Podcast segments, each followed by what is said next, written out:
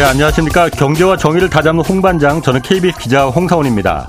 아, 오늘 홍사원의 경제쇼는 주제를 두 가지로 좀 나눠서 가겠습니다. 먼저 일부에서는 오늘 정부가 하반기 경제정책 방향 발표했는데, 어, 회복, 증가라는 단어 여러 차례 반복해서 나왔습니다. 이 가운데서도 이 하반기 부동산 정책 자세히 좀 분석해 보겠습니다. 그리고 2부에서는 미국과 중국의 기술 패권 경쟁에서 우리가 반드시 지키고 또 이겨야 할 기술 어떤 것이 있는지 어떤 전략 세워야 할지 좀 살펴보겠습니다. 자, 먼저 첫 번째 주제, 어, 오늘 그 하반기 정부가 내놓은 하반기 부동산 정책 먼저 좀 살펴보겠습니다. 채상욱 커넥티드 그라운드 대표 나오셨습니다. 안녕하세요. 예, 안녕하세요. 아, 유튜브 채팅창에 감기 좀 어떠냐고 많이들 물어보시는데 어제보다 많이 나아졌습니다. 아, 제 체력이 좋아서 감기도 금방금방 떨어집니다. 자, 오늘 하반기 경제정책 방향 정부가 그 발표했어요. 네. 근데 아, 부동산 정책이 제가 보니까 부동산 정책이 큰 줄거리더라고요, 보니까. 네, 부동산을 네, 통해서 경기를 갖다가 좀 반전을 시키겠다라는 것 같은데 먼저 이거부터 볼게요. 지난번에 며칠 전에 나오셔서도 어, 정부가 특례 보금자리론에 이어서 특례 역전세론 이거 나올 거다 그렇게 하셨잖아요. 예. 그거 발표됐습니다 오늘. 네네. 그 DSR 풀어줬죠. 이거부터 좀 설명을 해 주시죠. 네, 정부가 7월 이번 달부터 1년 동안 한시적으로 예. 임차 보증금을 반환해야 하는 임대인에게 예. 어, 종전에는 DSR을 적용을 해 왔는데요. 예. 이런 한 이 대출에 한해서만큼은 DSR을 적용을 하지 않고 총부채 상환 비율인 DTI를 적용을 하겠다고 했고 DTI는 현재 60% 이거든요. 조금 그러니까, 복잡합니다. 그러니까 네. 이거 모르는 분도 있거든요. DSR이나 DTI나 비슷비슷한데 그러니까 전체 부채 중에서 DSR은 내가 뭐그 꼭집 살 때 그 주택담보대출뿐만이 아니고 신용대출 뭐 자동차 할부금 있는 빚을 얼마나 내 소득의 한도 내에서 갚을 수 있느냐 이걸 갖다 한 40%로 묶어놓은 거잖아요. 40% 네. 이상은 네. 빚더 낼 수 없어. 네. 이렇게. 그런데 이걸 갖다가 DTI로 DTI라는 것도 복잡하니까 그냥 네. 그걸 60%로 올려주겠다는 네, 거잖아요. 그러면 오히려 숫자를 얘기하는 게 더 간단한데요. 아, 그렇지, 그렇지. 예. 만약에 연소득이 1억 원이신 분이 예. DSR 40%이시면은 예. 연에 4천만 원 이상의 원리금을 더 받을 수는 없는 건데요. 예. DTI 60%면은 6천만 원으로 음. 2천만 원의 이자를 더 받으실 수가 있다는 거기 때문에 2천만 예. 원의 이자는 5%로 빌리면은 4억 원 정도 되거든요. 네. 그러니까 연소득 1억이신 분은 예. 4억 정도 대출 더 받을 수 있다. 연소득 음. 5천만 원이신 분은 뭐 한 2억 원 정도 대출을 더 받을 수 있다. 연소득이 1억 아. 5천은 뭐 6억 원 정도 더 받을 네. 수 있다. 이렇게 대출 한도가 확 늘어났습니다. 그러니까 역전세난 때문에 네. 어, 세입자한테 집주인이 전세금을 좀 일부를 더 내린 만큼 돌려줘야 되니까 네. 그 돈이 없다고 하니 그럼 집 팔지 말고 그냥 빚 더 낼 수 있게 해줄 테니 빚내서 대출 받아서 돌려줘라 이거잖아요 쉽게 말하면. 네, 원래는 그 주택을 담보로 대출을 어. 받으니까 예. 주택 담보 대출이 돼서 예. DSR에 포함이 되어야 되는데요. 그렇죠. 어, 임차보증금 반환 대출을 주택 담보로 받았음에도 불구하고 예. 어, 이거를 DSR에 넣지 않도록 할 넣지 않겠다 이렇게 적용을 네. 해준 거고 예. 그리고 자연스럽게 DTI로 DTI는 음. 20% 포인트나 더 높으니까 예. 뭐 1억 원 기준으로 4억씩 더 빌릴 수가 있잖아요. 예. 이 정도의 역전세론이면은 예. 역전세 상황을 막을 수 있겠다고 생각을 해서 이렇게 예. 제도를 1년 정도 한시적으로 추진할 계획입니다. 그러면은 이게 어떤 결과가 그러면 그 최 대표님이 보시면 어떻습니까? 이렇게밖에 할 수 없었던 건지 왜냐하면 DSR이라는 거는 네. 정부가 모든 부동산 규제, 대출 규제 다 풀더라도 DSR 규제만큼은 이걸 안 풀겠다고 했었거든요. 네. 근데 결국은 뭐 일, 한시적이긴 하지만은 이거 풀어준 거잖아요. 그만큼 부동산 시장이 지금 다급하다고 봐야 되는 건지 아니면 이게 어떤 결과로 나타나게 될 건지.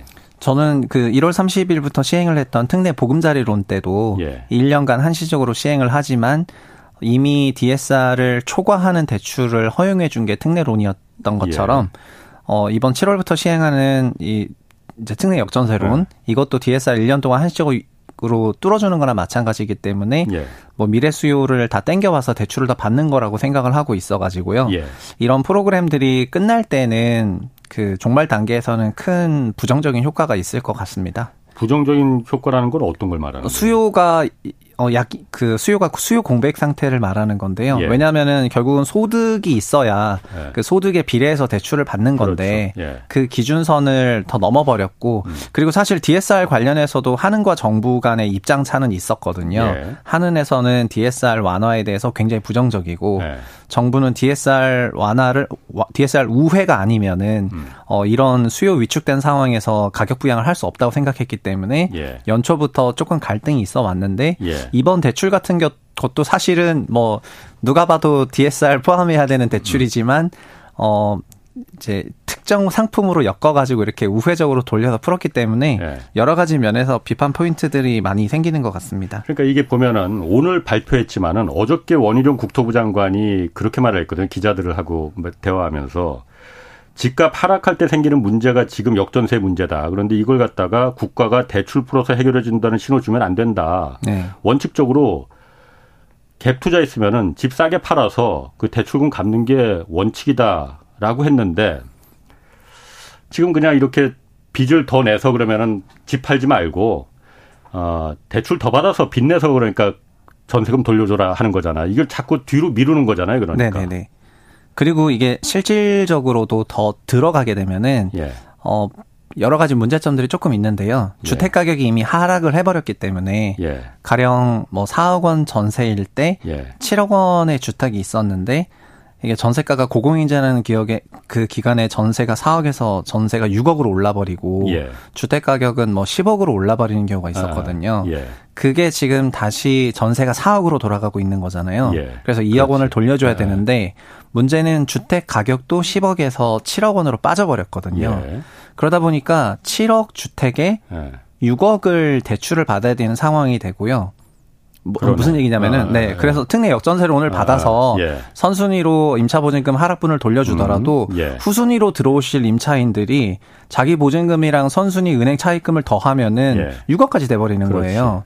그러면은 이 경우에는 어 후순위 임차인들이 4억 5천 순전세를 들어오는 것이 아니고 네. 뭐 소위 3억 원으로 낮춰서 들어온다거나 월세를 예. 조금 섞어서 예. 이러면서 임차 임대인 입장에서는 그 1억 5천 낮아지는 만큼 또 현금 마련해야 되거든요. 그렇지. 그러니까 예. 이건 안 되는 거죠. 그래서 예. 현그 올해 그러니까 7월부터 시행하는 이 제도도 LTV 예. 한도 안에서 빌리도록 음. 하고 있어요. 예, 그래서 주택 가격 하락분이 어 아직 반영이 안 된 거기 때문에 주택 가격 하락분까지 반영하게 되면은 어, 그 대출을 다 받기가 어렵게 되시, 되시는 거죠. 설령 음. 임차 보증금 반환 대출은 받더라도 뒤로 들어오실 임차인들은 순전세 총액을 음. 다 받기는 어려워지면서 결국 현금 문제는 생겨요. 그러니까 이거 이 제도로 통해서 무조건 다 풀린다 이렇게 생각하기보다는 예.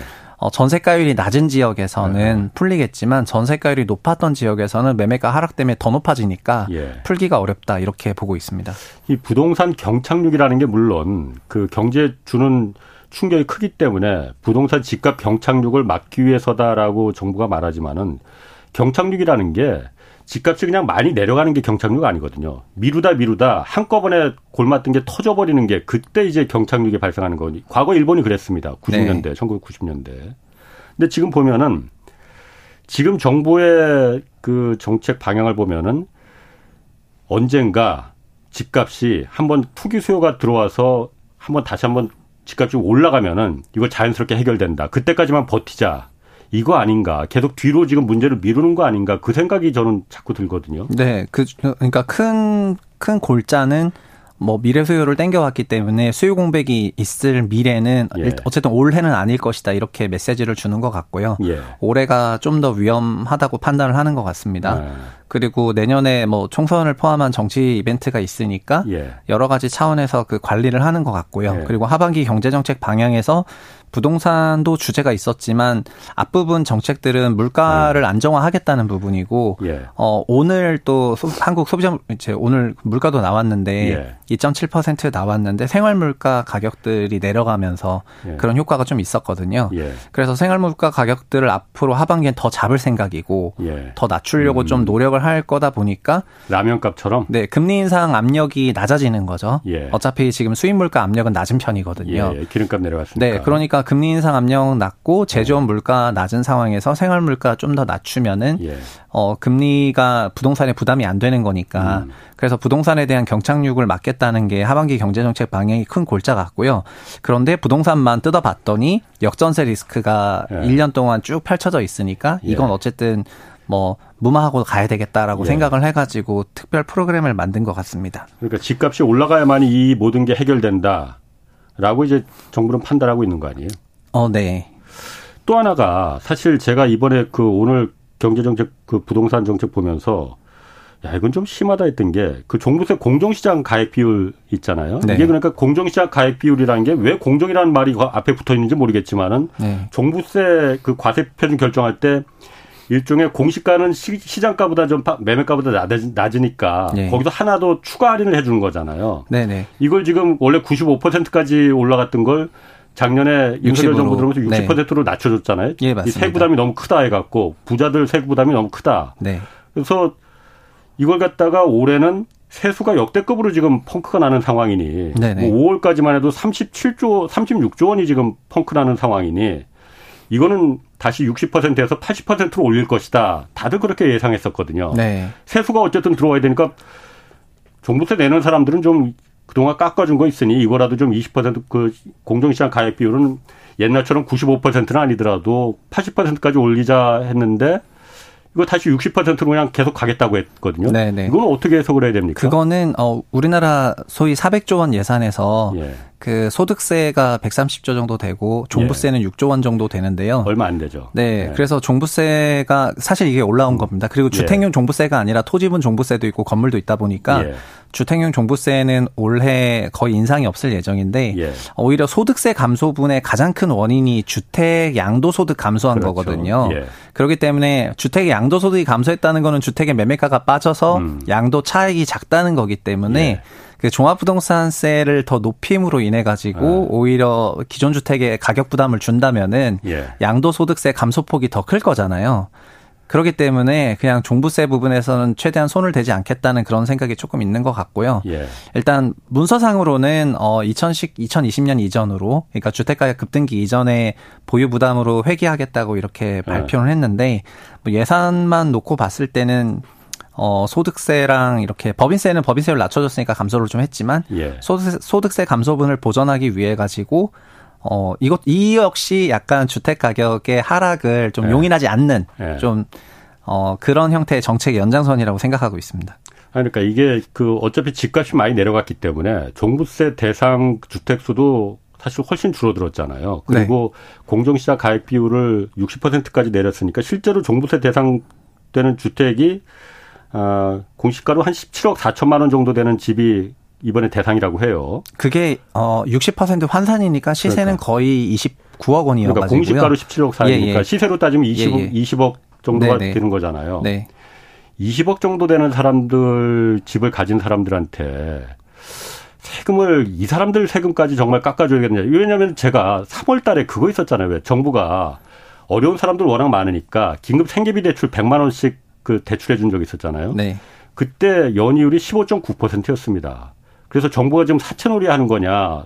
서민들 어려운 사람들 대상으로 가장 경제적 최약자층이잖아요. 네네. 그분들한테 15.9%의 이자를 받으면서 20억짜리 집을 갖고 있는 부자들한테는 세금 한 푼도 안 깎아주겠다는 정부의 정책 방향이 확실히 서 있구나라는 게 저는 오늘 이 발표 보면서 그걸 느꼈거든요. 네. 이게 아, 저만 느끼는 건지는 모르겠습니다. 아, 니요 그러니까 이 종합부동산세 관련해서는 작년 12월 달에 여야가 그 예. 세율을 인하하는 부분을 합의를 했는데요. 예. 종전에는 어 2주택부터 중과세율이었는데 현재는 2주택까지는 일반 세율이기 때문에 예.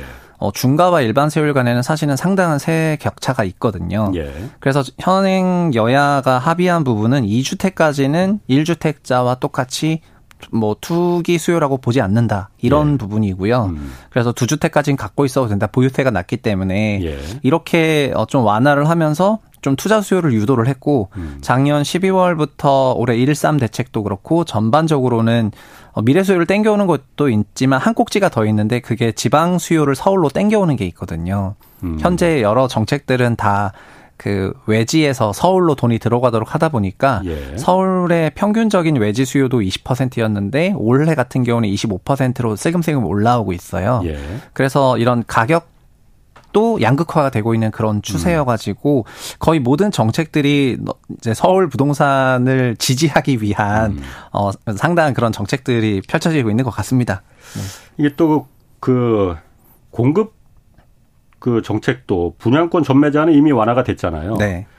그리고 분양가 상한제 주택에 적용되는 실거주 의무 이것도 지금 폐지를 추진하겠다고 오늘 그렇게 발표를 했어요. 네, 네 맞습니다. 그러니까 실거주 의무를 폐지하겠다는 거는 분양가 상한가 그 분양권 분양가 그 상한제 주택은 싸게 분양해 주는 대신에 네. 정부가 여기는 무조건 몇 년 동안은 무조건 실거주 해야 된다. 이걸 옵션으로 달하는 거잖아요. 그렇죠. 이거를 갖다 실거주 안 해주겠다고 하는 거는 네. 투기 수요를 열어놓겠다는 거 아닙니까? 아, 네네. 그래서 원래는 분양권 그 실거주 거주 의무 폐지하는 거는 예. 어 그 실거주 거주가 있어서 주택 시장이 하락을 한 게 아니잖아요. 예. 그렇기 때문에 그 추진 자체는 되게 비판받을 부분이 있다고 생각을 하고 있는데요. 예. 어, 현행 제도상에서 분양권 전매는 다 허용해 버리고 음. 그다음에 실거주는 묶어 버리니까 분양권을 판 사람이 해당 주택에 거주해야 하는 약간 말이 안 되는 상황이 음. 나와서 정합성 차원에서 추진하겠다 이런 것 같고 예. 애초부터 이거는 어 청약에 대해서 너무 과도하게 규제 해제하고 그다음에 투자 수요 들어오도록 유도한 부분에서 조금 비판받을 포인트가 있는 것 같습니다. 네. 그리고 또 하나 그 재건축 단지 조합원들 가장 요구하는 게 지금 초과익 재건축 초과익 환수제도 이거 없애라는 거잖아요. 네. 재건축 초과익 환수라는 게 물론 재건축하면은 많이 남습니다. 그거 다 국가가 세금으로 갖고 가겠다는 게 아니고 그 초과 이익된 그 세금의 이익의 한 절반 정도만 갖고 가고 나머지 절반은 국가가 세금으로 환수하자. 왜냐하면 여러 가지 특혜를 주니까 용적률 같은. 네. 이것도 지금 폐지하는 거 폐지한다기보다는 완화하죠. 개정하는 거 예, 예. 어, 개정하는 거 지금 추진하겠다고 하는 거잖아요. 네네. 이 종, 이 제초안 완화 같은 경우에도 작년 9월부터 대책이 나왔었는데요. 예. 어, 작년 9월 대책 발표하고 나서 첫 번째로 그 상임위에 올리기 시작한 게 올해 3월 말이었던 것 같습니다. 예. 그래서 정책 발표하고 6개월 동안 사실 업데이트가 없었기 때문에 어, 일각에서 봤을 때는 너무 늦게 진행을 하는 것 같다. 예. 국회 일정 뭐 2월 28일 마감이면은 2월 27일에 음. 올린다거나 음. 사실상 거의 통과가 될 수 없는 스케줄을 올렸기 때문에 이번에도 그래서 추진하겠다고 이제 계획은 밝혔지만은 아직 어 충분히 뭐 여야가 합의하고 그런 상황은 아니어서 단계적으로 지금 당장 되진 않을 것 같고요. 예. 어 이외에도 뭐 제초한 법뿐만 아니라 일기 신도시 재정비 특례를 음. 담은 노후정비법 같은 경우에도 예. 이것도 현재 논의가 충분히 되지 않은 상태인데 예. 이것도 발 이것도 이제 추진하겠다 이렇게만 좀 담겨 있어가지고 예. 전체적으로는 어 그 법 통과 관련해서는 좀 더 그 속도가 아, 시간이 오래 걸릴 것 같습니다. 아, 네. 그런데 이게 오늘 그 기재부에서 이걸 발표하는데 어저께 원희룡 국토부 장관이 어쨌든 기자회견 하면서 어, 집값은 더 내려가는 게 맞다. 지금 집값 대세 상승은 말이 안 된다. 집값 계속 내려가는 정책으로 가겠다라고 했었 말을 했었잖아요. 네. 근데 오늘 나온 대책 정책들이 이게 집값을 내려 내리는 정책입니까?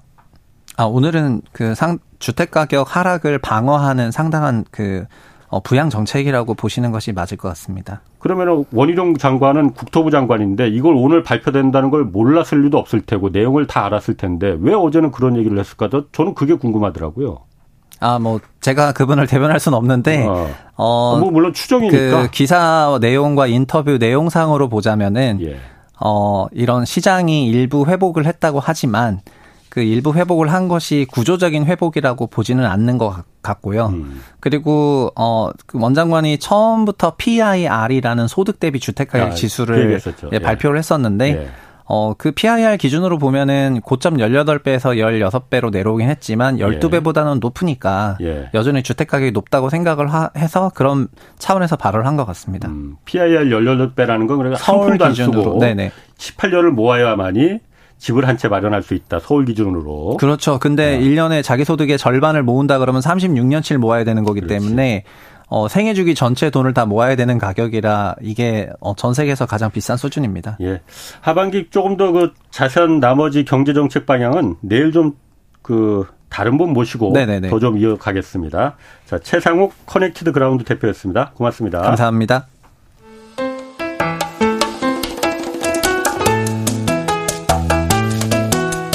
대한민국 최고의 경제 전문가만 모십니다. 어렵고 지루한 경제 프로그램은 거부합니다. 유익하고 재미있는 홍사훈의 경제쇼.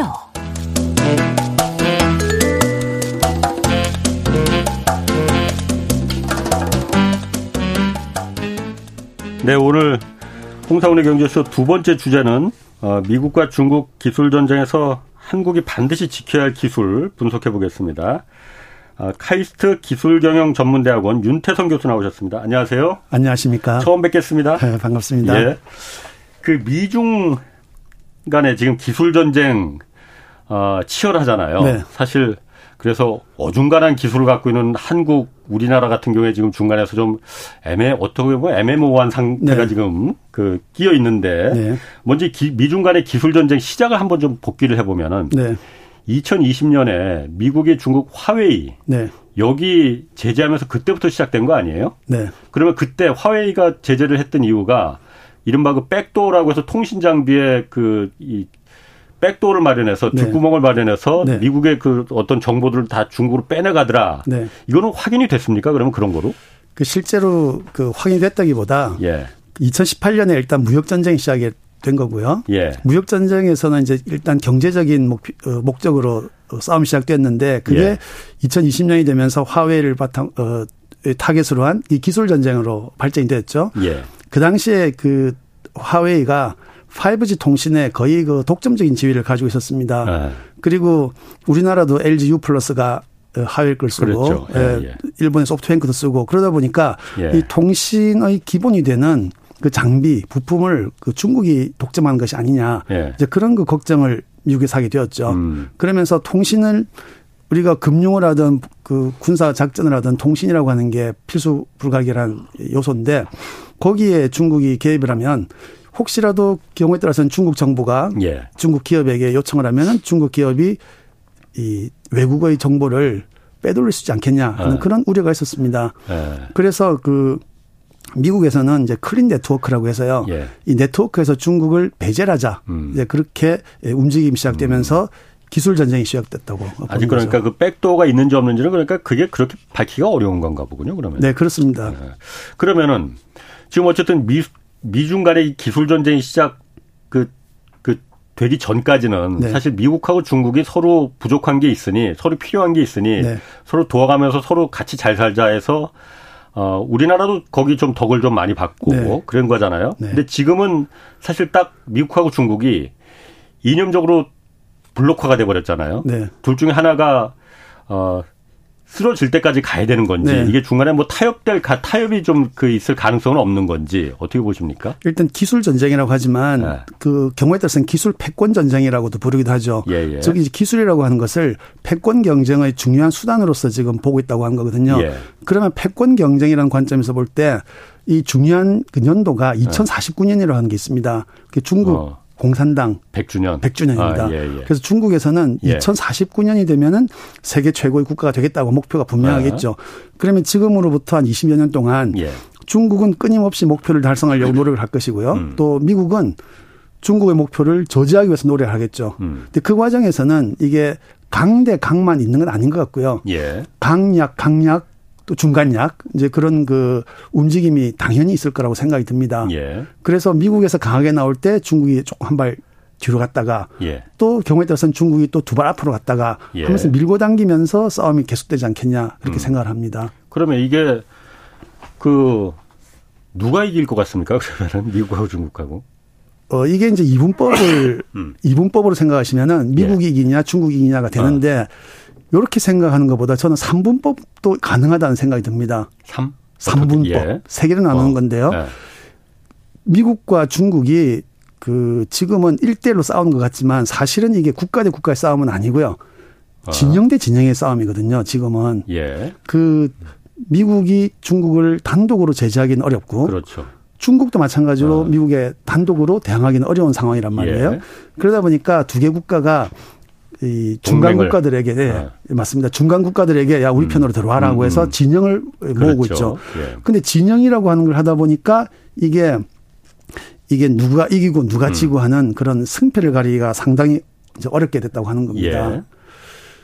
그래서 이게 그 과거에도 또 되돌아보면은 이제 미국에서 그 일본 반도체 를 네, 공개한 적이 있었죠. 1990년대. 예. 일본 반도체 그래서 괴멸됐죠. 괴멸됐죠. 어. 근데 그 당시에 보면은 미국이란 국가가 일본이란 국가를 상대로 예. 국가 대 국가의 전쟁이었잖아요. 음. 근데 지금은 어 미국 진영과 중국 진영이 싸우다 보니까 예. 이게 그 과거의 그 반도체 산업이 그대로 반복되는 것 같지는 않아요. 어. 그리고 이제 패권이라고 하는 게 들어가고요. 예. 그리고 이제 그 처음에 이제 기술 전쟁 시작할 때는 이제 기술을 중심으로 하다가 그 음. 그 이후에는 기술이 이제 무역으로 연결되니까 경제로 예. 가다가 지금은 기술에 안보라는 개념이 들어갔지 않습니까? 그렇죠. 예. 그래서 굉장히 지금 변수가 많아졌다고 하는 겁니다. 아. 그래서 누가 누굴 이기고 지고 하는 것을 예. 이분법으로 생각하기는 어렵다. 예. 그러면은 삼분법을 생각해야 된다고 생각하는데 예. 삼분법의 세 번째가 누구냐는 게 있죠. 예. 세, 어, 삼분법의 하나가 미국이고 하나가 중국이면은 중국. 제3의 존재는 무엇일까? 예.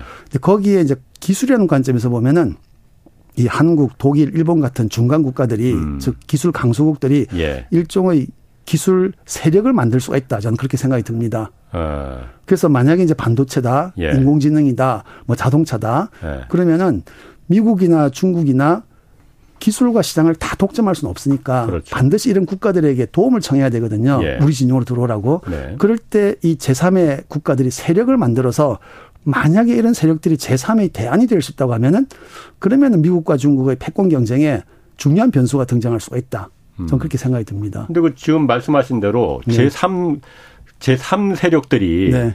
어, 이미 미국의 진영 쪽에 네. 들어가 있는 거 아닙니까? 그게 좀 미묘한데요. 네.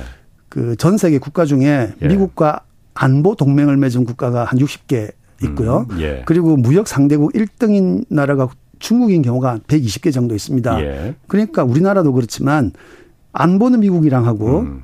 무역은 중국이랑 하겠다. 예. 그런 그런 거죠. 예. 근데 이게 패권 경쟁을 할때 예. 안보가 크니까 언론 보면은 음. 전 세계 60개 국가는 적어도 60개 국가는 미국 편으로 간 음. 것처럼 보이지만 음. 사실상 그 무역을 보면은 중국과 무역을 많이 하는 국가가 120개 국가가 있는 거죠. 예. 그래서 이게 그 관점을 무역에 예. 초점을 둘 것이냐, 예. 안보에 초점을 둘 것이냐에 따라서 우리가 미국 편이냐 중국 편이냐 하는 것에 미묘하게 좀 다른 음. 경우가 있다고 생각이 듭니다. 음, 그럼 지금 표면상으로 미국 쪽에 뭐 표현이 좀 그렇지만 줄을 쓴 나라들 줄을 선 것처럼 보이는 나라들도 네. 실제로는 그렇지 않을 수 있다. 네. 언제든지 그 경제는 등 돌릴 수 있다. 네. 이렇게 볼 수도 있는 거란 말이에요. 실제로 중국이나 음. 일본이나 예. 거기 그 예를 들어 자동차 메이커들은 그 중국에서도 공장을 돌리고 미국에서도 생산한단 말이죠. 그렇죠. 예. 이게 양쪽에 다 예. 공장을 가지고 돌리는 겁니다. 예. 그게 음. 어느 한쪽 나라를 선택하고 한쪽 나라를 버릴 수 있는 걸 이분법적 사고로서는 이걸 대응하기가 상당히 그렇죠. 어렵다고 보는 거죠. 그 교수님 최근에 기술 전쟁이란 그 네. 제목 책 내셨는데 네. 거기서 보면은 어쨌든 이 기술 패권 전쟁에서 우리가 반드시 지켜야 할 그리고 네. 이겨야 할 기술 세 가지를 네. 말씀하셨어요. 네. 그 반도체, 데이터, 그래 그 디지털 네. 그리고 우주 요세 네. 가지를 말씀하셨는데 네. 먼저 반도체를 먼저 보면은 어 우리나라가 흔히 반도체 강국이라고 하잖아요. 근데 사실 요즘 보면은 그 그게 그렇지만도 아닌 거 아닌가라는 생각이 좀 들거든요. 왜냐면은 메모리 너무 한정해서 우리가 강국 아닌가. 그것도 메모리 제조만 네. 그런 부분이 너무 좀 취약한 거 아닌가라는 네. 생각 좀 들거든요. 어떻습니까? 그 먼저 그 우리나라가 예. 뭐 메모리 반도체이긴 하지만 예. 전 세계 시장의 한 70% 정도를 네. 석권하고 있다고 하는 건 굉장히 놀랄 만한 그렇죠. 수치죠. 거의 독점이죠. 독점이죠. 어마어마한 네. 숫자입니다. 예. 우리나라가 지금까지 유사일에 이렇게 세계 시장을 석권한 게 있었나 할 정도로 예. 정말 놀라운 숫자입니다. 물론입니다. 예.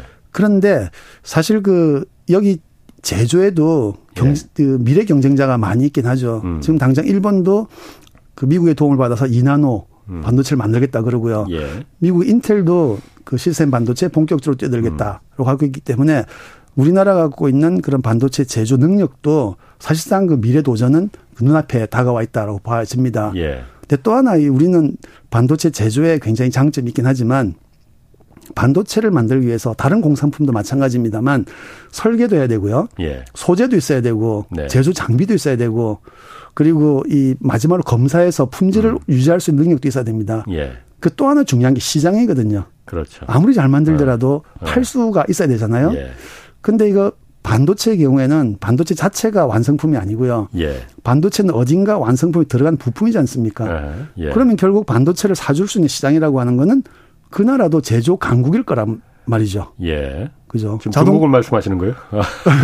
예, 예. 중국도 있고 일본도 있고 예, 독일도 있고 또 우리나라도 아. 제조 강국이니까 결국은 이 기술 전쟁이라고 하는 게 반도체를 포함해서 이 전 세계 200여 그개 국가 중에서도 몇 개 국가에 한정된 싸움이거든요. 그렇죠. 예. 그래서 우리나라가 이 반도체 제조 능력이 높다 낮다고 평가할 때전 예. 그 세계에서 이 한국을 평가하는 것보다는 사실은 몇 개 국가 중에서의 그 힘의 상관관계 예. 그렇게 봐야 된다고 생각이 들어요. 음. 그런데 다행인 것은 우리나라가 그래도 아직까지는 제조 능력이 있다. 예. 반도체 제조 능력이 그래도 예. 그 선두 그룹에 들어가 있다. 그건 음. 굉장히 중요한 무기라고 생각이 듭니다.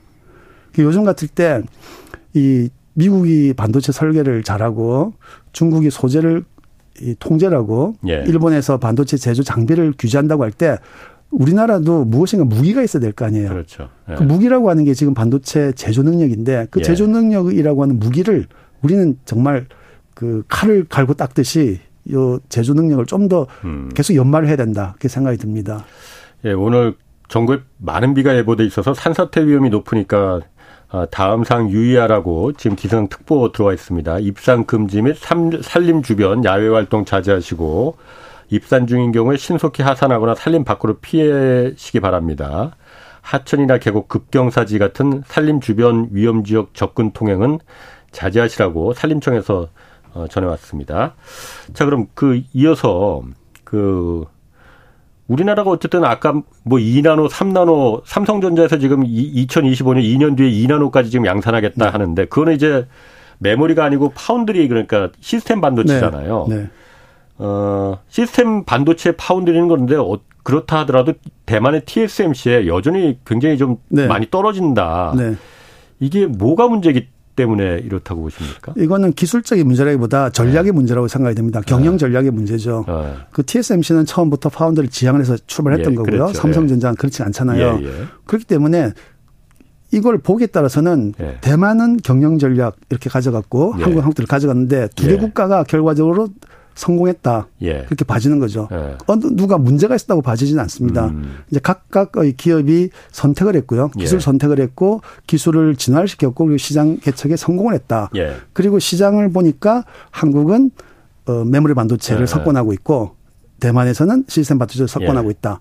현재 그런 상황인 거죠. 예. 그런데 이건 좋고 저건 나쁘다라고 하는 건 아닌 것 같아요. 음. 근데 만약에 지금부터 한국에서 시스템 반도체를 하겠다고 하면은 이제 이건 후발주자니까 예. 그 대만 열심히 쫓아가야 되겠죠. 예. 그러면 이거는 이것도 일종의 경영 판단이라고 생각이 들어요. 어, 어. 쫓아갈 것이냐 아니면 아예 다른 것을 할 것이냐. 예. 근데 만약에 시스템 반도체를 쫓아가겠다라고 생각한다면은 예. 거기에 맞춰서 또 경영 전략을 짜고 추진을 할 수밖에 없는 노릇인데 이게 삼성전자가 혹은 한국이 과거에 판단을 잘못했다 그런 문제는 아니라고 생각이 예, 예. 듭니다. 아니 그러면은 삼성전자는 이미 하겠다고 네. 판, 그 결정을 내린 거잖아요. 네, 네. 메모리뿐만이 아니고 네. 파운드리도 하겠다는 거잖아요. 네. 어 그러면은 그냥 이미 대만이 너무 멀찌감치 앞서 네. 있으니 우리가 독점하고 있는 메모리만 그냥 계속 더 다른 데가 쫓아오지 못하게끔 여기만 계속 메모리 쪽만 그냥 계속 하면 안 되는 거예요? 그게 이제 경영 판단인 거죠. 네. 그거는 이제 저희 같은 제3자가 논의할 건 아닌 것 같고요. 네. 삼성전자 이끄시는 그 경영자들이 예. 그 우리 회사의 그 기술을 어떻게 선택을 하고 어떻게 시장에 진출할 네. 것이냐 그렇게 하자면 하지 않으면 예. 경영 자원을 투자를 투입을 할 수가 없죠. 음, 음. 그러니까 메모리만에서는 삼성전자 입장에서도 이게 미래에 확실한 그 어떤 그 이 먹거리가 될 가능성이 이게 쉽지 않을 수도 있다. 그러니 파운드리를 해야 된다라는 판단을 했다는 거죠. 네. 그러면은 대만의 TSMC가 사실 네. 그렇게 성공적으로 월등한 그야말로 그 이 기술력을 가질 수 있게 됐고 규모를 가질 수 있는 거는 네. TSMC만 잘해서 그런 게 아니고 네. 수많은 그 팹리스 반도체 네. 설계 회사들이 네, 네. 있잖아요. 미국의 설계를 받아서 네. 얘네 이 반도체 조그만 설계 회사들이 설계를 해서 TSMC에 우리 이렇게 설계했으니까 이걸 좀 만들어 줘 네. 하고 너도나도 부탁을 하는 거잖아요. 네. 그러니까는 TSMC도 여러 개를 만들어 주다 보니까 거기서 노하우가 생기고 경험이 생기고 네. 해서 네. 오늘날의 TSMC가 네. 생긴 거잖아요. 한국은 그게 없지 않습니까 지금? 그게 이제 사업 구조가 달라서 그렇다고 봅니다. 아. TSMC는 그 전문 가게고요. 예. 삼성은 종합 상사, 예. 백화점 같은 식이었죠. 예. 그 본인이 제품도 완성품도 만들고 그렇죠. 또 반도체 부품도 만들고 어. 그렇기 때문에 TSMC와 삼성전자 사업 구조는 근본적으로 예. 다른 거죠. 예. 그렇기 때문에 삼성전자 입장에서 지금까지는 그 메모리에 집중한 게 예. 사업 구조상 어쩔 수 없다고 봐지는데 이제 문제는 지금부터겠죠. 지금부터 삼성전자가 만약에 이제 파운더리에 조금 더 힘을 주겠다라고 할 때는 근본적으로 삼성 전체의 사업 구조가 변, 하지 않으면 안 되지 않나 하는 생각이 듭니다. 지금처럼 음. 그 우리가 이것도 하고 저것도 하고 모든 걸 다 하면서 고객사까지 예. 책임지겠다라고 하면 고객사가 볼 때는 조금 그 의문이 들 수가 있겠죠. 그러니까 삼성전자가 그러니까 갤럭시 스마트폰도 만들고 여러 가지 다른 전자제품도 만들고 그러면서 이제 거기 들어가는 반도체 칩까지 만들면은 네. 누가 그야말로 다른 애플이나 네. 엔비디아나 이런 데서 누가 네. 삼성한테 맡기겠냐, TSMC한테 네. 주지라는 네. 건데 그거보다 사실 지금 삼성이 국가적으로 그러니까 이 파운드리를 육성하겠다, 네. 여기다 정말 투입하겠다고 하는 거면은 파운드리 공장을 삐까번쩍하게 만드는 것도 중요하지만은 TSMC처럼 주변에는 수많은 그 펜 반도체 설계 회사들 중소기업 그 벤처 기업들이 많, 많은 그 생태계를 구축하는 게 더 우선인 거 아닌가. 네. 여기서 그야말로 주문이 이거 좀 만들어줘 삼성 하고 해야만이 삼성도 거기서 경험이 쌓여서 수율도 높아지고 TSMC만큼 경쟁력이 생기는 거 네. 아닌가. 네. 이걸 만드는 게 우선 아닌가. 공장을 삐꺼번쩍하게 만드는 것보다. 네. 이 생각이 제가 들어서 가는 방향이 지금 잘, 잘 된 건가라는 생각이 들어서 그런 거거든요. 그 지금 삼성도 그렇고 예. 일본의 경우도 좀 유사한 경우인데요. 예. 우리나라가 이제 일본의 경우를 그 반면 교사로 많이 삼아야 되지 않습니까? 예. 반도체를. 근데 일본의 경우에도 이나노를 만들겠다고 했는데 그 실제로 기술은 미국에서 도움을 주겠다. 미국 예. IBM이 도와주겠다라고 했죠. 음.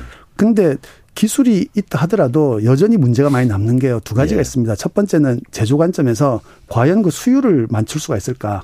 그 음. 예, 불량률을 줄이고 예. 합격률을 올리는 수율을 높일 수가 있을까 하는 제조상의 문제가 있어요. 예. 그리고 두 번째가 시장의 문제거든요. 그렇죠. 지금 반도체가 예. 국제적으로 global supply chain이 짜져 있는 상태잖아요. 예. 그러면은 아무리 삼성전자든 일본이든 2나노 아니라 더 좋은 걸 만든다 하더라도 음. 고객이 없으면 의미가 없단 말이죠. 그렇죠. 그래서 우리나라 삼성전자가 그 파운드리를 했다 음. 할때 이 잘 만들고 음. 그 제조 생태계를 만드는 건 굉장히 중요합니다. 근데 이 생태계의 마지막 끝단에 있는 시장을 어떻게 가져갈 거냐, 음. 결국 고객을 어떻게 가져갈 거냐는 게 굉장히 중요한데요. 예. 이 고객이라고 하는 게 결국은 고객사가 위치해 있는 국가라고 하는 게 그렇게 많지가 않다고 하는 거죠. 예. 예. 그래서 이 고객의 고객까지 포함해서 우리는 진영이라고 하는 것을 생각할 수밖에 없다라고 하는 겁니다. 음. 고객사. 예. 결국 제조 기업이 고객사지 않습니까? 그렇죠, 그렇죠. 그럼 글로벌하게 볼 때 몇 개 나라가 없어요. 제조 아, 많이 하는 국가가. 예, 예. 그러니까 그 중에 우리 고객이 있는 거거든요. 예, 예. 그래서 만약에 삼성전자가 고객사를 확보를 먼저 하면 고객사에서부터 시작해서 제조로 넘어가는 것이 오히려 쉬울 수가 있다. 음. 그렇게 봐집니다. 음. 근데 다만 제조 고객사를 확보하는 것은 국가 간에도 협의가 돼야 될 것 같고요. 이제 그게 굉장히 그 중요한 음. 사실은 제조보다 더 중요한 그렇죠. 과제가 될 수 있죠. 그 우리가 반드시 이겨야 하는 기술 분야 두 번째로 네. 디지털 데이터 이걸 네. 네. 말하셨어요. 네. 어 왜죠? 지금 그 디지털이라고 하면 예. 인공지능도 있고 인터넷도 있고 예. 그러지 않습니까? 근데 이제 인공지능 인터넷이나 예. 제가 이제 그 이겨야 된다라고 표현한 것은 어떤 뜻이냐고 하면은 이게 이긴 사람이 혹 예. 이긴 국가 혹 이긴 기업이 게임의 룰을 바꿔버리기 때문에 그렇습니다. 그렇죠. 그 승자 독식이거든요. 예, 예. 근데 여기서 그 디지털에서 먼저 인터넷을 보면은요. 음. 현재로 현재 상태에서 이미 미국 인터넷과 중국 인터넷으로 나뉘어 가지고 우리 세계와 너희 세계가 분리가 되어 있죠. 음. 우리 그 한국 사람들이 중국에 출장을 가시면은 예. 사용하지 못한 앱이 많이 있지 않습니까? 음, 있어요. 그죠? 예, 예, 그러면 그건 이제 중국 인터넷 생태계에서 만 어. 움직이는 앱들이 있는 거고요. 예. 또 그다음에 음. 어, 미국 인터넷이 있는 거거든요. 음. 그러면 전 세계에서 특정한 국가가 중국식을 따라갈 거냐, 미국식을 예. 따라갈 거냐에 따라서 그 국가 전체 인터넷이 아예 그 나라의 중국이든 미국이든의 시스템에 종속이 돼 버리는 겁니다. 음. 그렇기 때문에 이제 세계가 분류가 되는 건데 예. 이건 이제 그냥 그 제로섬 게임이에요. 음. 그 누가 더 많이 차지하느냐 하는 게 예. 있죠. 그리고 많이 차지한 국가가 그 인터넷 세계를 바꿔버리는 겁니다. 예. 그두 두 번째가 이제 인공지능인데요. 그 인공지능 요즘 그 챗 GPT도 나오고 해서 그 음. 여러분들이 뭐 놀라시고 하는데 예. 그 사실에는 기술이 나온다고 했을 때 이 기술이 실제로 그 제품이 되고 시장에 들어가서 세상을 바꿀 때까지는 시간이 필요해요. 예. 시간이 음. 필요한데 이게 짧으면 10년 걸리고 길면 30년도 걸립니다. 예. 왜냐하면 AI라고 하는 기술이 처음 등장한 건 2차 대전 때였지 않습니까? 2차 대전 때 이제 독일의 그 암호. 암호를 어, 해독하기 위해서 나온 예. 건데 그게 요즘 와서 인공지능이 여러 군데 사용되기 음. 시작했죠. 그러면은 ChatGPT라고 하는 엔진이 지금 나와서 놀래고 계시지만 예. 이런 이런 엔진이 나왔을 때 과연 이 엔진이 자동차를 비유하자면은 이게 스포츠카가 돼서 드라이브용으로 쓸 건지 아니면은 트럭에 들어가서 화물을 움직일 건지 하는 거는 조금 더 시간이 가야지 나온다고 예. 하는 겁니다. 예. 근데 중요한 거는 이런 엔진을 개발하고 시장을 지배하는 기업이나 국가가 결국 룰을 바꿔버린다고 하는 거죠. 예. 그래서 이런 게임에서는 한국도 절대로 앞서가 앞서가진 못하더라도 그 선두 그룹엔 어. 들어가 있어야 되는 거거든요. 어. 그래서 질 수가 없다는 겁니다. 그런데 그 사실 4차 산업혁명 하면은 3차 산업혁명이 이제 그 IT 혁명이었고 4차 산업이 이제 데이터 혁명이라고 다들 네. 하잖아요. 네. 왜냐하면 제가 뭘 했는지 알고 있으니까 네. 구글은 알고 있고 애플도 알고 있고 그렇다는 네, 네. 거잖아요. 네. 왜냐하면 데이터가 다 공개될 수밖에 없으니까 개인 데이터들이 네. 50억 70억 그 전 세계 인구의 개인 데이터들이 다 공개되는 거잖아요. 네. 그러면 구글이나 애플이나 뭐 테슬라나 이런 기업들은 전 세계 모든 그 인구 사람들의 네. 몇십억 명의 데이터를 갖고 있는데 한국이 그런 데이터를 가질 수는 없는 거잖아요. 현대자동차가 네. 그런 기술과 데이터를 갖고 질 수가 있겠습니까? 삼성전자나 네이버가 갖고 있겠습니까? 그러면은 이건 시작부터 좀 아예 게임이 안 되는 거 아닌가? 네. 그래서 뭐 지금 이거 해봤자 이건 안 되는 거 아니야? 그 생각도 좀 들거든요. 네. 그렇죠. 그 근데 그 아까 인터넷이 네. 미국 인터넷과 중국 인터넷으로 나뉘었다고 말씀드렸지 않습니까? 예. 그렇다면 현재 그 데이터의 세계도 마찬가지거든요. 예. 그 어떤 특정한 기업이 전 세계 데이터를 다 갖고 있는 기업은 없습니다. 구글도 음. 말씀하셨 말씀하셨지만 구글은 구글이 있는 생태계 내에서만 데이터를 확보하는 거고요. 예. 구글은 중국의 데이터는 갖고 있지 않죠. 예. 예. 중국의 데이터는 또 중국 기업들이 그렇지. 가지고 있겠죠. 예, 예. 그 마찬가지로 이런 그 한국 데이터 음. 혹은 독일 데이터, 일본 데이터를 속속들이 갖고 있는 기업이나 국가는 아직은 존재하지 않는다고 어, 봐집니다. 음. 그또 하나 그 데이터라고 예. 하는 게요. 이 개인에 관계된 어떤 생활의 데이터도 있지만 사실은 예. 그 산업 데이터도 많이 있고 예. 그 예를 들면 농사라든지 그 음. 목축이라든지 이런 예. 그 여러 데이터가 많이 있는데 이제 한국 입장에서 볼 때 한국은 제조업이 강한 국가이기 때문에 예. 제조 제조업에 특화한 데이터에 착안을 하면은 예. 이건 충분히 승산이 있다고 저는 생각이 듭니다. 아, 그런 부분에 대해서 그리고 그 데이터 인공지능 이쪽 부분에서 네. 중국 쪽이 그러니까 아까 말씀하신 대로 네. 중국 미국식 인터넷 중국식 인터넷 네. 그러니까 중국 데이터, 미국 데이터 이렇게 네. 나뉜다고 했잖아요. 네. 인공지능 부분에서는 중국이 지금 미국하고 어떻습니까? 누구는 중국이 더 오히려 더 앞서 있을 수도 있다. 뭐 이렇게도 얘기를 하고. 네. 그게 그 인공지능이라고 할 때 인공지능 이제 단은 하나지만 예. 그 세부 기술로 들어가면은 수십 개가 되겠죠. 예. 그래서 수십 개 기술이 있다고 할 때는 각 기술별로 중국이 잘하는 게 있고 미국이 잘하는 게 있어요. 예. 를 들어서 그 지식 추론이라고 하는 거는 미국이 앞서가고 있습니다. 아, 예. 근데 얼굴 인식하는 건 또 중국이 앞서가고 있어요. 그렇죠. 그죠. 근데 네. 얼굴 인식인 경우에는 미국이나 그 서방 국가에서는 얼굴 인식은 그 개인정보 침해니까 하지 말라고 음. 하는 데도 있지 않습니까? 예. 규제가 있거든요. 예. 근데 거기에 비해서 중국은 규제가 없고 정부에서 아. 허용을 해주니까 예. 앞서가는 것도 있습니다. 아. 그래서 AI를 하더라도 예. 기술별로 예. 미국이 앞서가는 것도 있고 음. 중국이 앞서가는 게 있다. 근데 전체적으로 볼 때는 이 그 논문이나 특허를 볼때 음. AI에 관해서는 지금 중국에서 나오는 게 미국을 앞서가고 있다. 그렇게는 중국이? 네 그렇게는 봐집니다. 아, 중국이 그거 AI를 통해서 다른 건 좀 그 정보 처리 정보 IT나 이쪽에서 뒤졌다 하더라도 AI에서 한번 좀 뛰어넘겠다 미국을 이런 욕심도 있는 거 같고 있는 거죠. 세 번째 기술로 우주를 네. 선택하셨어요. 왜 네. 우주입니까? 우주라는 게 사실 군사적으로 몰라도 이게 산업적으로 뭐 그렇게 중요할까라는 생각은 좀 드는데. 만약에 그 우리나라가 예. 우리나라가 저기 그 달 기지를 만들고요. 예. 달에서 달에서 어떤 자원도 채취해 오고 달로 예. 택배도 보낸다고 하는 가정을 해봅시다. 예. 그러면은 실질적으로 달에서 기지를 만들고 달에서 자원을 갖고 오는 것도 중요하지만 예. 일단 달까지 갔다 왔다 해야 되겠죠. 아. 그럼 그 과정에 여러 가지 발사체도 필요하고 위성도 필요하고 또 기타 이 어, 기술이 많이 필요할 겁니다. 예. 이런 기술들은 우주에서만 필요한 게 아니고요. 예. 결국 지구에서도 필요한 거거든요. 아. 그래서 우주 기술을 개발한다고 하는 거는 우주를 향해서 나아가는 기술 플러스 예. 그 기술을 지구에서 활용하는 기술 그렇게 두 가지를 다 같이 생각하셔야 돼요. 어. 그러니까 지금 그 중국이나 미국이 예. 달 기지를 가겠다, 예. 달로 가겠다 그러고 화성을 가겠다고 어. 하지 않습니까? 예. 그러면 당장 필요한 게 발사체죠. 예. 그 발사체가 실질적으로 보면은 발사체를 올릴 때 그 돈이 많이 들거든요. 예. 그러면 발사체를 한번 올릴 때 거기에 탑재 능력을 키워야 됩니다. 아, 예. 왜냐하면 발사체를 올리는 목적이 한 90% 정도는 인공위성을 띄우는 거거든요. 그렇죠. 예, 예. 그러니까 인공위성을 많이 실어야지 그 비용이 떨어지겠죠. 예, 예. 예. 그리고 발사체를 재사용해야 될 거고요. 예. 이런 기술들은 실제적으로 지구에서도 굉장히 많이 필요한 기술이고요. 예. 그 우주로 가는데도 필요한 예. 기술이고 또 우주로 갔을 때 우주에서 자원을 가지고 오든 뭐 사람이 화성으로 이주를 하든 그것도 필요한 기술이라고 하는 거죠. 그래서 이게 산업적으로 의미가 있기 때문에 미국의 그 많은 기업들이 여기에 뛰어든다고 보는 거죠. 예. 산업적으로 그래서 의미가 있다. 네. 죄송합니다. 제가 감기가 좀 걸려서. 자, 그러면은 사실 제가 그 일론 머스크가 달 탐사 자꾸 얘기를 하잖아요. 네. 그래서 제가 아니 일론 머스크가 테슬라 자동차나 만들지 자율주행이나 지구에서는 좀 잘 돌아다니지 왜 달일까 했는데 네. 달에 보니까 그 디스프로슘이라고 네. 요즘 희토류 네. 그 영구자석 이런 데 쓰는 게 네.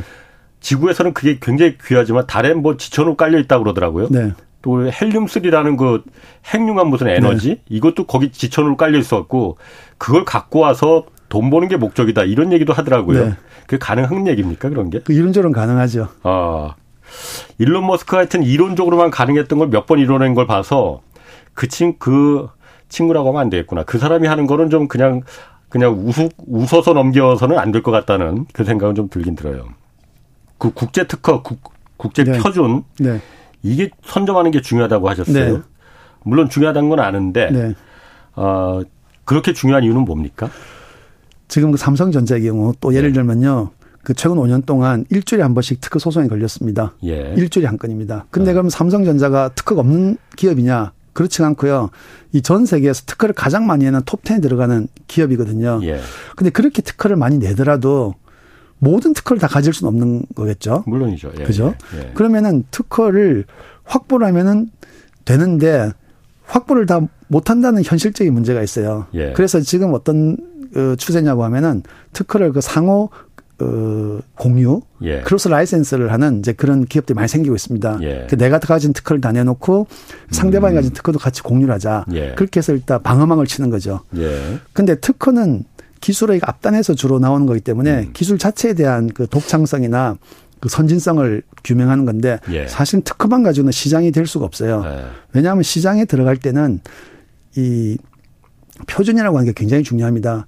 우리 요즘 그 스마트폰 쓸 때 그 충전하시잖아요. 그 그렇죠. 그 USB 예. 충전하시죠. 예. 근데 만약에 충전하는 그 케이블이 제각각이다. 예. 그러면 충전이 안 되겠죠. 옛날엔 그랬었죠. 옛날에 그랬죠. 아, 아. 그런데 지금 만약 에 그렇다고 하면은 이 충전기만 문제가 되는 게 아니고요. 예. 스마트폰 시장 자체가 확장될 수가 없어요. 음, 그렇죠. 그래서 예, 예. 표준이라고 하는 것은 이 시장을 확장하는데 아주 결정적인 요소가 됩니다. 그래서 과거에 유럽이나 미국의 기업들이 그 개발도상국에 들어갈 때는 그냥 들어간 게 아니고요. 먼저 특허를 따고 음. 그리고 표준 등록을 하고 예. 그래서 표준 특허라고 하는 걸 가지고 들어간 겁니다. 예. 그래서 이 기술이 하나 개발되고 그 기술이 상품으로 가고 시장으로 갈 때는 시간이 10년도 걸리고 30년도 걸려요. 음. 예를 들어서 그 전화기 예. 발명된 지 100, 100년 됐지만 아직까지 시장의 보급률이 100%가 아니거든요. 어떤 전화기? 스마트폰가 아니요. 그냥 일반 전화기도 일반 그렇고 어, TV도 어. 그렇고 어. 나온 지 100년 어. 됐지만 아직까지 이 시장이 100%가 아니잖아요. 어. 근데 요 100년 동안 100% 넘을 것 같은데 전화기 안 갖고 있는 사람은 없을 것 같은데. 그 우리나라 일부 사람을 예. 봐서 그러시겠죠. 아, 전 세계로 봤을 때. 네, 그렇습니다. 아, 예, 예, 예. 그럼 요 기간 동안에 예. 끊임없이 특허가 나오고 끊임없이 표준이 나오는 거거든요. 아. 그래서 이게 이 표준과 특허가 없으면 예. 시장을 확장할 수가 없어요. 그렇군요. 네. 한국이 그럼 생존하기 위해서 지켜야 할 원칙, 네. 시간이 그렇게 많지는 않은데 간단하게 좀 뭐라고 네. 보십니까? 어, 일단 한국에서는 그 과학기술의 능력을 좀 믿을 필요가 있습니다. 네. 그 과학기술이 굉장히 도움이 된다. 사실 예. 우리가 살아가는데 과학기술의 네. 힘을 활용해야 된다 하는 예. 이, 좀 믿음을 가질 필요가 있고요. 음.